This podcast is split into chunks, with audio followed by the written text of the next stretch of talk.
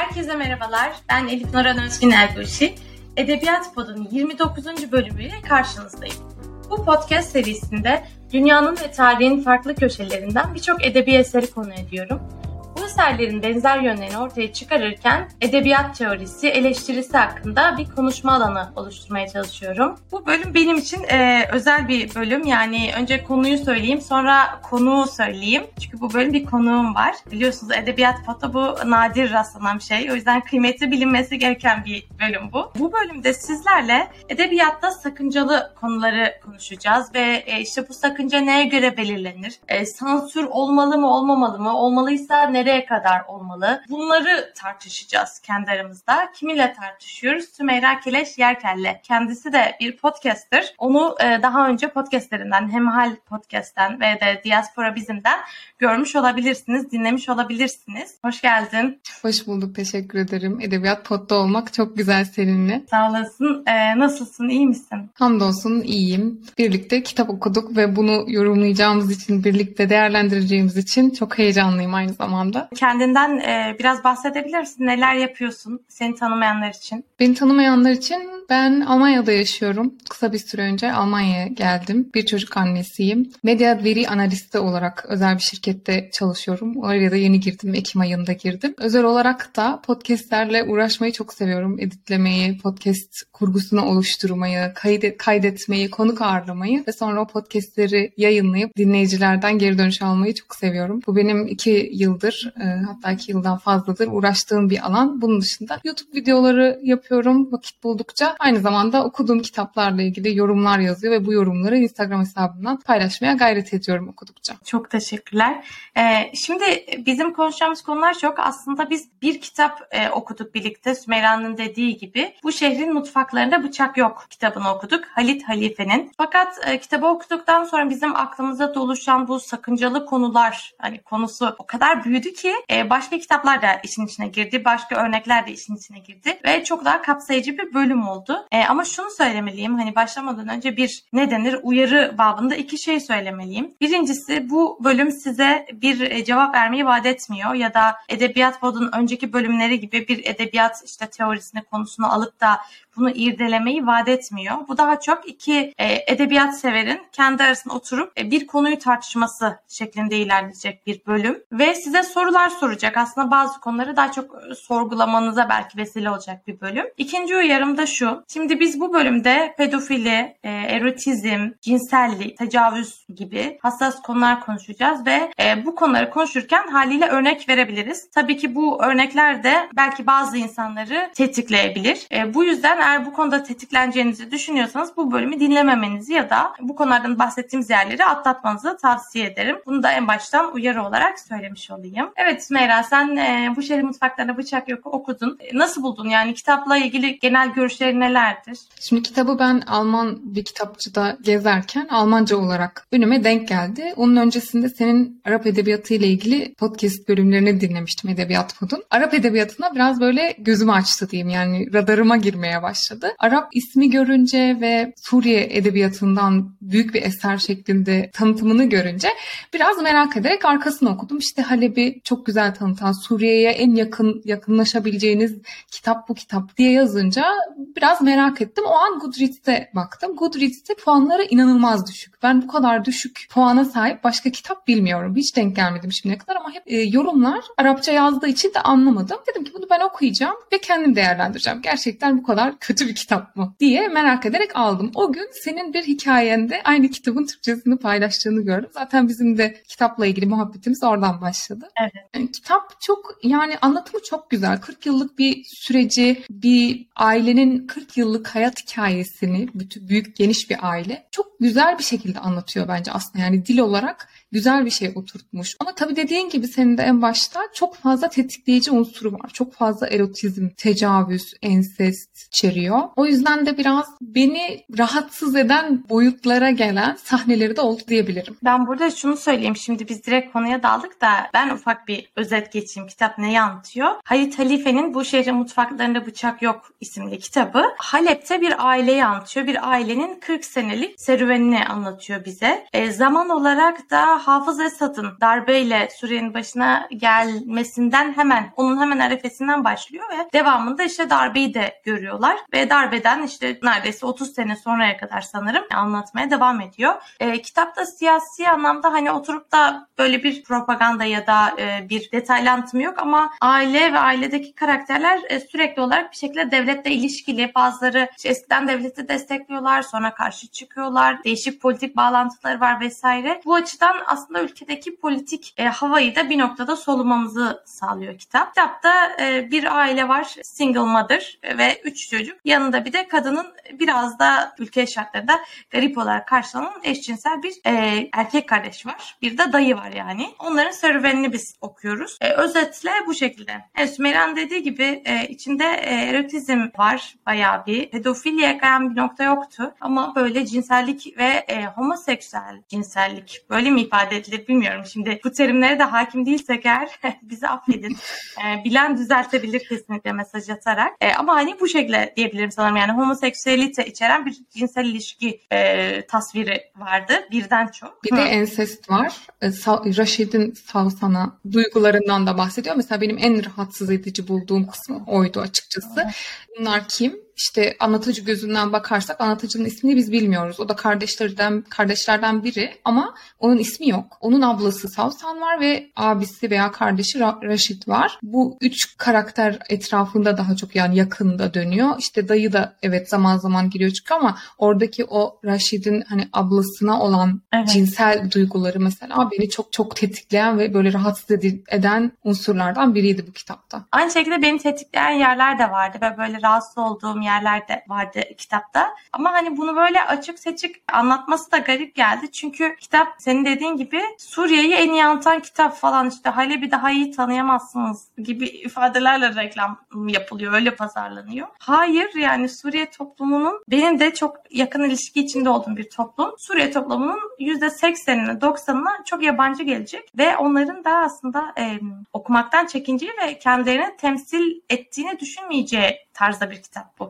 Yani bu açıdan aslında bu kitabı böyle Suriye'yi temsil eden bir kitap, işte Suriye halkını anlatan bir kitap gibi e, ortaya çıkarmak da bağlam dışı kalıyor bana göre. Evet bir de ben şimdi sen bunları söylerken aklıma Nizar dayının hapishanede geçirdiği o süreç geldi tekrar. Orada işte hatırlarsan şey ona tecavüz ediyor ve sürekli bir hale geliyor bu o hapishanede olduğu müddetçe. Homoseksüel olması sebebiyle hapishanede bulunuyor. Mesela burayı da ben çok şey buldum. Biraz bu tarz işlemesi konuları bana biraz karikatürize ediyormuş gibi geldi.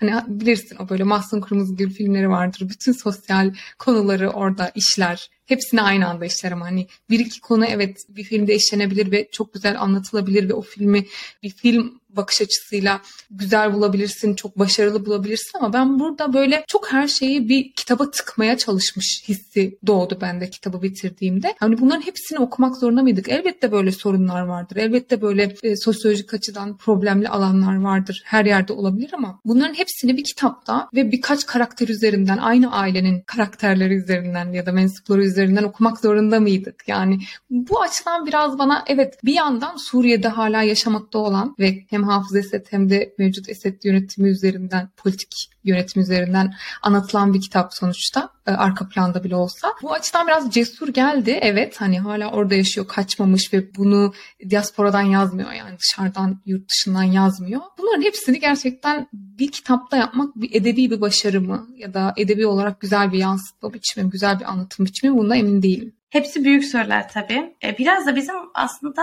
e, kitabı aldığımız e, bağlama kaymak lazım. Yani mesela biz e, tetiklendik. Belki başkası okusa bu kadar tetiklenmeyecekti ya da bizden daha çok tetiklenecek. E, kişiden kişiye değişebilen şeyler hakikaten. Ne kadar etkileniyoruz, ne kadar e, bu kitap bizi rahatsız ediyor vesaire. Ama bu nokta şu soru geliyor. Hani sakıncayı kim belirliyor sorusu geliyor ve kime göre neye göre sakıncalı sorusu geliyor. Çünkü biz biliyoruz ki toplumdan topluma esasında bunlar çok değişebiliyor. Yani komşu iki ülkede bile birinde bir durum çok normal karşılanırken ötekinde o durum böyle büyük bir işte sansasyon, ahlak çöküntüsü, asla yayınlanmaması gereken bir şey olarak görülebiliyor. Ee, çünkü hani bu konular e, böyle siyah beyaz gibi konular olmadığı ve farklı e, şeylere girebildiği için ne denir kalıplara, şekillere girebildiği için bizi çok yanıltabiliyor. Sakıncayı kültüre göre, şuna göre, buna göre belirlemeye çalıştığımızda e, büyük bir uyuşmazlıkla karşılaşabiliyoruz. Ben de öyle düşünüyorum. Yani bu sorunun bende de çok böyle bir net cevabı yok. Çünkü bir kere sakıncaları belirlemeye başladığında o liste sürekli uzayıp gidebilir. Herkesin kendine göre, kendi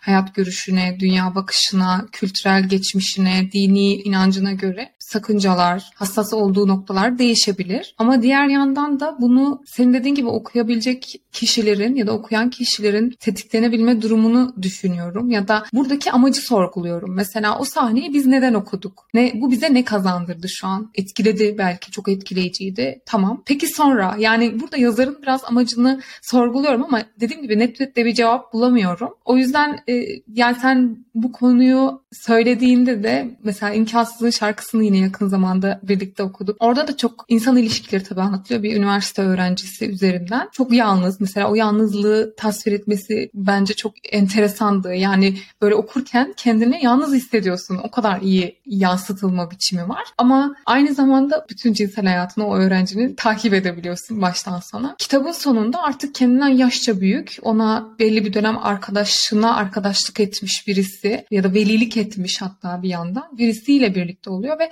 diyorsun ki neden hani neden böyle bitirdin bu kitabı? Bu kitap çok farklı da yazılabilirdi ama yazar burada neyi amaçladı bize bunu anlatırken? Bunu çok sorguladım o kitapta da mesela. Burada şöyle bir şey de devreye giriyor ama hani edebiyatın amacı bir şey katmak mıdır? Senin hayatına bir şey katması mıdır? Çünkü bir şey katmasını değerlendiriyorsak kurgu kitapları birçoğunu çöpe at gitsin o zaman. böyle bir noktaya geliyoruz. Aksi de bizi mesela depresyona sokabiliyor. Psikolojilerinde olumsuz etkileri olabiliyor. Birçok e, kurgu kitabı özellikle. Empati kurduğumuz için. Yani ben e, şey söyleyeceğim şimdi kültürden kültüre değişiyor. Bu örneği belki verdim daha önce Edebiyat Pod'da hatırlayamıyorum ama e, Oscar Wilde'ın Dorian Gray'in portresi kitabı. O kitap mesela yazıldığı zaman eşcinsellik öğeleri barındırdığı için ve eşcinsellik de resmi bir suç olduğu için Oscar Wilde'ı hapse atıyorlar. Ben de Everest yayın evinden basımı var. Üzerine kocaman yazmışlar ki sansürsüz basım. Ben de tabii bu kitabı aldığım zaman yaşça da daha küçüğüm. Dedim ben nasıl bir şey aldım acaba? Hani gizlemek mi lazım bu kitabı? Üzerinde sansürsüz yazıyor. Hani demek ki sansürlenmiş bir dönem falan. Olaylardan haberdar değilim ama yaşım küçük. Neyse sonra okumaya başladım. Ben bir şey bulamıyorum. Eşcinselliği açık eden de çok bir şey bulamıyorum. Bana böyle bayağı şey geldi hani e, yani tamam neresinde bir sıkıntı var. Çünkü çok açık bir şey de anlatmıyor. E, orada çok açık böyle bir e, eşcinsel ilişki falan da anlatmıyor. Böyle ona belki göndermeler var. E, o dönem mesela çok büyük bir suç olarak görülmüş ve çok sakıncalı bulunmuşken şu an ben bunu okuduğumda o sakıncalı yeri göremiyorum bile. Çünkü bence çok hafif işlenmiş. Çünkü biz mesela şu an bu şehrin mutfaklarına bıçak yok da alasını okuduk bu işin. Hani çok açık bir şekilde okuduk.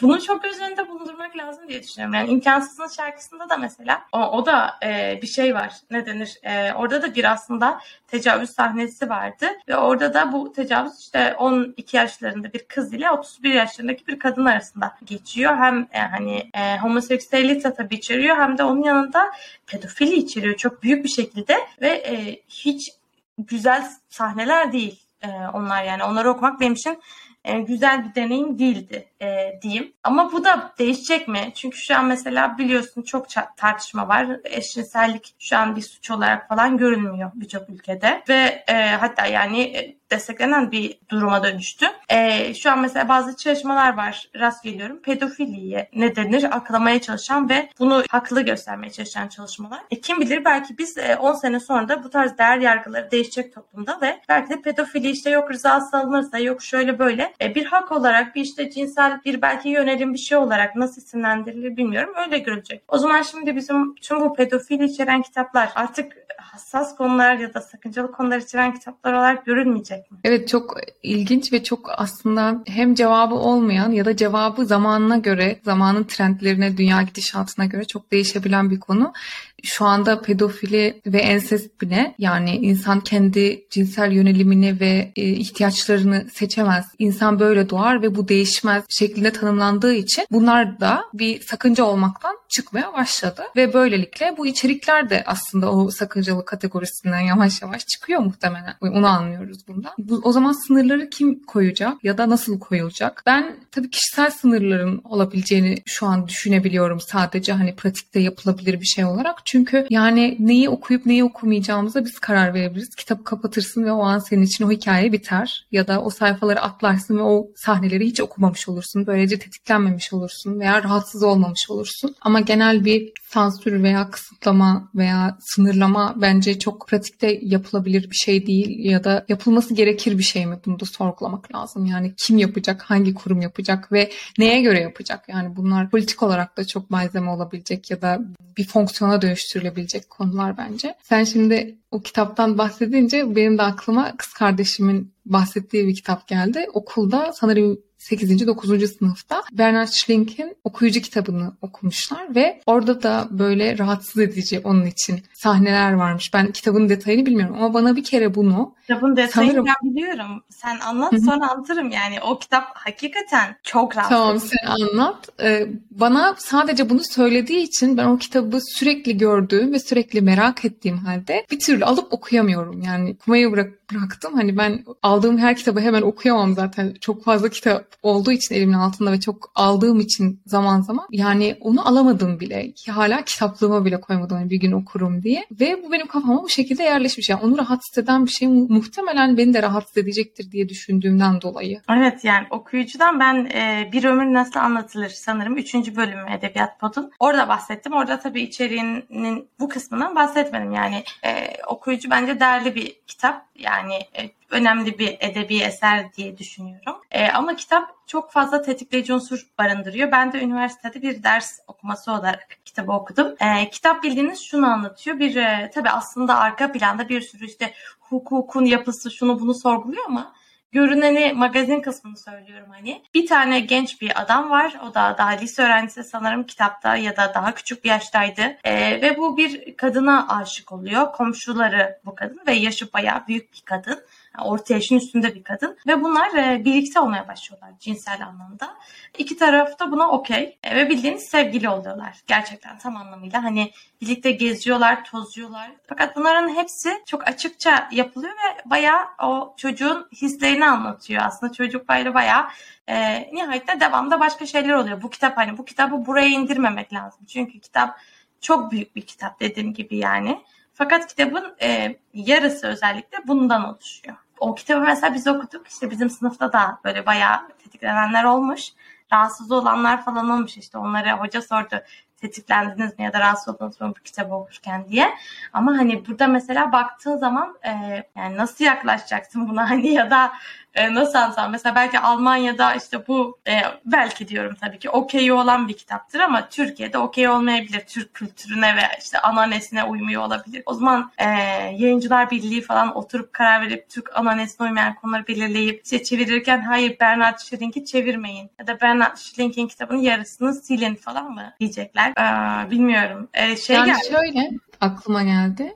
Mesela bunlara denk gelmemek yani kendisi keşfetmemek için belli listeler olabilir. Hani şu kitapları mesela gönül rahatlığıyla okuyabilirsiniz. Asla tetiklenmeyeceğiniz ya da şu anlamlarda bu konuların geçmediği kitaplar şeklinde ya da bu kitaplarda şu şu konular geçiyor ve okuy okuyacak kişiler bu konuyu mutlaka göz önünde bulundursun şeklinde. Ben özellikle mesela çocuk kitaplarında buna dikkat ediyorum. Var çünkü onlarda da var. E, bu tarz şeyler olabiliyor diyeyim. Bizim gözümüzde ya da benim dünya bakış açımla en azından sakıncalı bulduğum bir 4 yaş 5 yaş için sakıncalı bulduğum konuları içerebiliyor. Bunlar için bence temiz içerikli listeler diyorlar. Temiz içerikli kitaplar listesi ya da e, çocuklara uygun içerik listesi şeklinde verilebiliyor. Herkesin buna erişimi olabileceği yani bu tarz platformlar gönüllü olarak yapılıp bunlar sunul, sunulabilir. Onun dışında ama dediğin gibi hani bir kitabın bir kısmını çıkaralım ya da şu kısmını almayalım. Yani nereye kadar çıkarabilirsin? Ne kadarını silebilirsin? Yani bu çok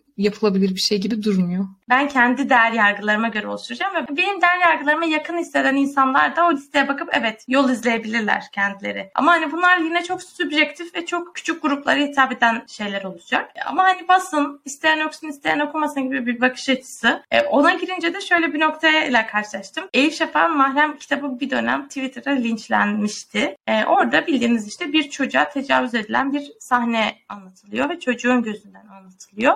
E, tabii Elif Şafak bununla karşılık bir cevap vermiş. İşte ben e, bu konuya işte dikkat çekiyordum. Bu insanlar hani beni eleştirip linçleyenler cahildir gibilerinden. Cahil dememiş ama bu, bu minvalde yani hani kalın kafalıdır. Onların kafası buna basmamış. Böyle algılıyorlar gibi bir açıklama yapmış. E ama şu var şimdi sen buna dikkat çekmek istiyorsun ve Allah razı olsun hani güzel bir konuya parmak bastın. Kanayan yaramız. Ama öyle bir şekilde anlatmışsın. O kadar rahatsız edici. O kadar rahatsız edici ki ben e, tamamlayamadım ki kısa bir bölüm yani bir buçuk sayfa falan. Okurken e, çok kötü oldum yani. Bunu okumak beni çok olumsuz etkiledi diyeyim. Böyle kamuya açık bir alanda nasıl olabilir gibi ilk düşüncem bu oldu. Tabii sonra düşünce farklı yerlere de gidiyoruz ama çok da rahatsız edici buldum. Tabii serbest olacak ama yine de içimden bir ses de bu kadar da değil mi acaba? diye soruyor. Kitapları ya da edebiyatı, kurguları da küçümsememek lazım. Evet orada aslında gerçekte olmayan bir kurgu üzerinden yazılan bir sahneyi okuyoruz belki ama bunun örnek alınmayacağı garantisi yok. Ne kadar bu konuda ortak bir nokta olabilir, ne kadar konsensus oluşturulabilir? Bu soru bende de gerçekten cevapsız ama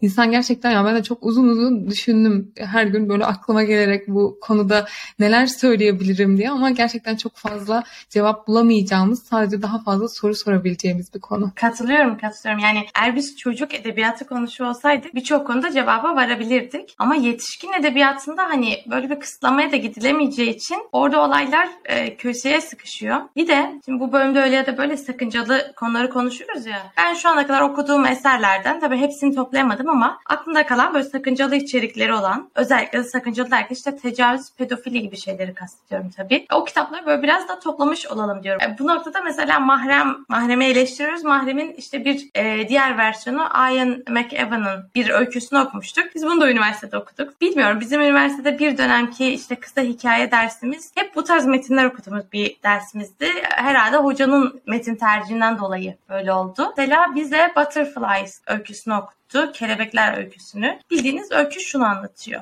Bir kız çocuğu var, bir tane de adam var ve adam kız çocuğunu sana ben kelebekleri göstereceğim şu gölün kenarında diye kandırıp gölün kenarına götürüyor ve devamında kıza tecavüz ediyor. O kadar rahatsız edici bir öykü ki hikayenin adı oradan geliyor. Sana butterflies göstereceğim nehrin kenarında diye kızı oraya götürüyor.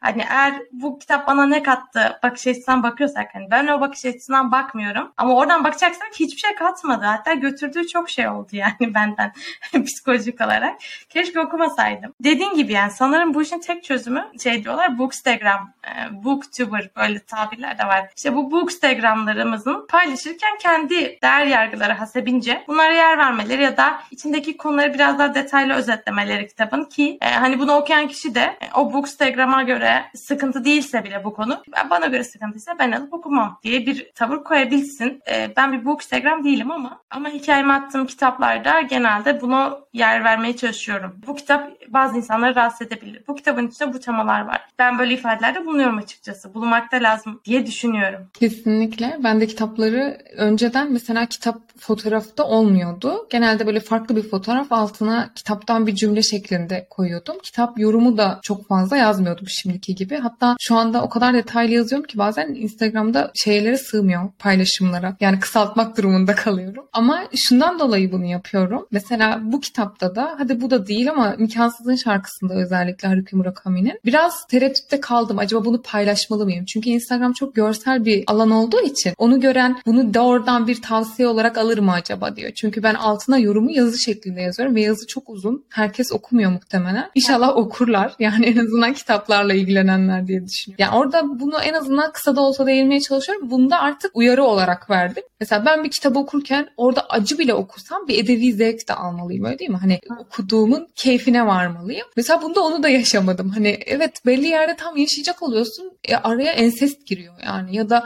tecavüz giriyor. Bütün o insicamını bozuyor okurken zaten. E ben ama mesela Tolstoy okurken de ya da ne bileyim Dostoyevski'nin en acı sahnelerini okurken bile en beni duygusal olarak parçalayan işte Rus edebiyatı veya farklı e, edebiyat türlerinden kitapları okuduğumda bile o edebi zevki yaşayabiliyorum. Ama burada o kadar sorumlu alanı o kadar dar bir çerçevede okudum ki Bu beni tetiklemeye ve rahatsız etmeye başladı kitabın sonuna doğru. Yine de bitirdim ama mesela bilseydim bunları okur muydum emin değilim. Ben bir de son örnek olarak şey diyeyim. Mesela biz hep cinsellik üzerinden ve işte tecavüz falan üzerinden ilerledik. Ama esasında benim fiziksel olarak okurken en çok etkilendiğim kitap Salyangoz kitabıydı. Mustafa Halife. E, o da Suriyeli bir yazar. Bu gerçek bir e, hayat hikayesi. Yani Mustafa Halife kendi yaşadığı şeyleri yazıyor. Mustafa Halife Hristiyan bir Suriyeli. İsim karışıklığından dolayı bunun İhvan Müslümin üyesi olduğunu iddia ederek Esad rejimi, mevcut Esad rejimi onu hapse atıyor. Kitabın içinde çok ciddi işkence sahneleri var. Çok korkunç işkence sahneleri var. Mesela bu da bir sakıncalı konu sayılacak mı ya da sakıncalı konu sayılırsa nasıl yazmayacak mıyız yani bu zulmü anlatmayacak mıyız falan gibi bir noktaya da gidiyoruz ama bu da çok beni tetikleyen bir kitaptı mesela seni etkileyen farklı yani cinsellik dışı bir konudan bahsedince ve konuyu genişletince benim de aklıma aynı kitaptan bu e, Halit Halifa'nın kitabından engelli kızının ölümüne seyirci kalan anne tasviri var orada biliyorsun. Hatta Savsan annesinden ne kadar nefret ettiğinden falan bahsediyor ya da hani Savsan annesine olan nefretinden de bahsediyor. O engelli kızın ölümüne göz yumduğu ve onu böyle bir hani adeta bir çöp gibi dünyadan yok ettiği için annesi. Çünkü seyirci kaldı, müdahale etmedi, bakmamış, işte hiçbir şekilde bakımını üstlenmemiş vesaire. Hatta neredeyse ölümüne sevinmiş. Mesela bu sahneler artı ölümü beni çok tetiklemişti. Çünkü ben de ölümden çok tetikleniyorum ve son okuduğum kitapların hepsinde işte İmkansızın şarkısı da öyleydi. Ölüm çok ana temalardan biri ve çok detaylı ölümle ilgili yasla, matemle ilgili konular çok detaylı tasvir ediliyor. Bunlar da beni tetikliyor mesela. İşte okurken nefesimi tutuyorum. İşte panik atak yaşadığım oldu mesela İmkansızın şarkısındaki bazı ölüm sahnelerinde özellikle. Çünkü orada da çok böyle yani o yas, o karanlıkta kayboluş, matemin içindeki karanlıktaki kayboluş o kadar detaylı anlatılmıştı ki bir de o zaman çok hani tazeydi benim için e, benim yasım diyeyim. Bu Halit Halifa'da da hani hem engelli olması hem artı ölümle sonuçlanması o engelliliğin beni çok fazla tetikledi mesela. Bu da olabilir dediğin gibi yani illa cinsellik veya açık seçik diyebileceğimiz yani tabirle bir şey olması gerekmiyor. Böyle konularda olabilir. Nitekim hani intihar konusu aynı şekilde. E, bugün gece yarısı kütüphanesini bitirdim. Orada da mesela intihar ana temalardan biri ve o intihara götüren klinik depresyon depresyon hani bunu yaşayan ya da bu konuda tereddütleri olan gitgeller yaşayan bir insan için hani nasıl bir etkisi olur bilemeyiz. Ee, gerçekten bu işin bir şeyi yok bir, bir yerine tutamıyoruz. Çok bulut gibi bir şey bu. E, tutup bir kalıba sokamadığımız bir konu ve sürekli değişip dönüşen bir konu çünkü toplumlar değişiyor. Çünkü biz değişiyoruz. E, algılarımız, değerlerimiz, her şeyimiz değişiyor aslında yıllar geçtikçe ve bunun sonucunda da bu işe bir sınır çizmek çok zor. Sakıncalı konu nedir'in cevabını bile veremiyoruz. E, ama nihayetinde gerçekten hani kişisel eforlar sanırım ön plana çıkıyor. Bu şekilde belki kendimizi tetikleneceğimiz konulardan koruyabiliriz edebiyatta. Zaten biz cevaba varmayacağımızı en baştan söylemiştik. Cevap arayan ve bulamadığı için hayal kırıklığına uğrayan varsa uğramasın lütfen. Çünkü bir cevap bulamayacağımızı bilerek bu konuşmaya başladık biz. Ama yine de tartışmak keyifliydi benim için. Konuşmak, konudaki aklımıza gelen kitapları ortaya sermek benim için çok zevkliydi. Benim için de o yüzden çok teşekkür ederim. Çünkü hani cevap bulamadığımız bir konu ama kitabın içeriğini konuşmak da yani benim açımdan bir ihtiyaç oluyor çoğu zaman. O yüzden e, tekrar teşekkür ederim. Edebiyat Pod benim maruz kaldığım, sadece dinlediğim ve pasif bir dinleyici olarak e, bulunduğum bir alanda bir kez olsun böyle seninle konuşabilmek çok e, keyif vericiydi benim için de. Bu kitapta dediğim gibi hani bir kayıp değildir belki ama yani ne yapmaya çalışmış hala çözemediğimde bir kitap oldu yani yazar için. E, neden onları dinledik? Bazen çünkü şeyi de düşünüyorum. Acaba yazarın fantezilerini mi okuyoruz? Bilemeyiz çünkü. Kesinlikle bilemeyiz. Evet her şey olabilir. Yani hepsi hani e, böyle şey gibi kor kor ateşleri verdin elime hadi tut bakalım dedin yani. Böyle bir konu bu hakikaten. Zor bir konu. Ama tartışılması iyi bence. Konuşulması yine iyi. Çünkü bu zor konular ancak konuşarak böyle biraz daha yani belki gündem edilebilir diyelim. Öte takdirde tamamen hani öyle bir kitap okudum da çok güzeldi. Aman da ne güzel bir kitap. Kapağı da çok tatlı gibi böyle çok basit e, bir e, seviyeden daha ileri asla geçemiyoruz. Tabii ki edebiyat bu yüzden var zaten. Biraz daha detaylı konuşalım falan diye var. Ben de senin podcastlerini çok severek dinliyorum yani. Seninle tanıştıktan sonra aslında keşfettim ettim bunları. Dinledim birçok bölümünü de. E, onları da tavsiye ederim şimdiden. Ben zaten e, bu podcast'in altına hem senin e, sosyal medya adresini koyarım hem de podcast'lerin Spotify ismini, linkini bir şeyini mutlaka koyarım. Oradan kolaylıkla ulaşabilirsiniz. Tekrardan çok sağ ol geldiğin için. Böylelikle bitirmiş olalım. Senin için de uygunsa. Bitirebiliriz evet. Teşekkür ederim. Tamamdır. Ee, beni sosyal medya üzerinden Elif Nozgun şeklinde aratarak bulabileceğinizi biliyorsunuz. Önerilerinizi, tavsiyelerinizi, e, işte şu konuda da bir podcast olsa da dinlesek gibilerinden serzenişlerinizi bana her zaman için iletebilirsiniz. Bir daha görüşünceye kadar yani tahminim iki hafta sonraya kadar kendinize iyi bakın. Mutlu kalın, tetiklenmeden kalın ve her şeyden önemlisi de kitaplarla kalın. Görüşmek üzere.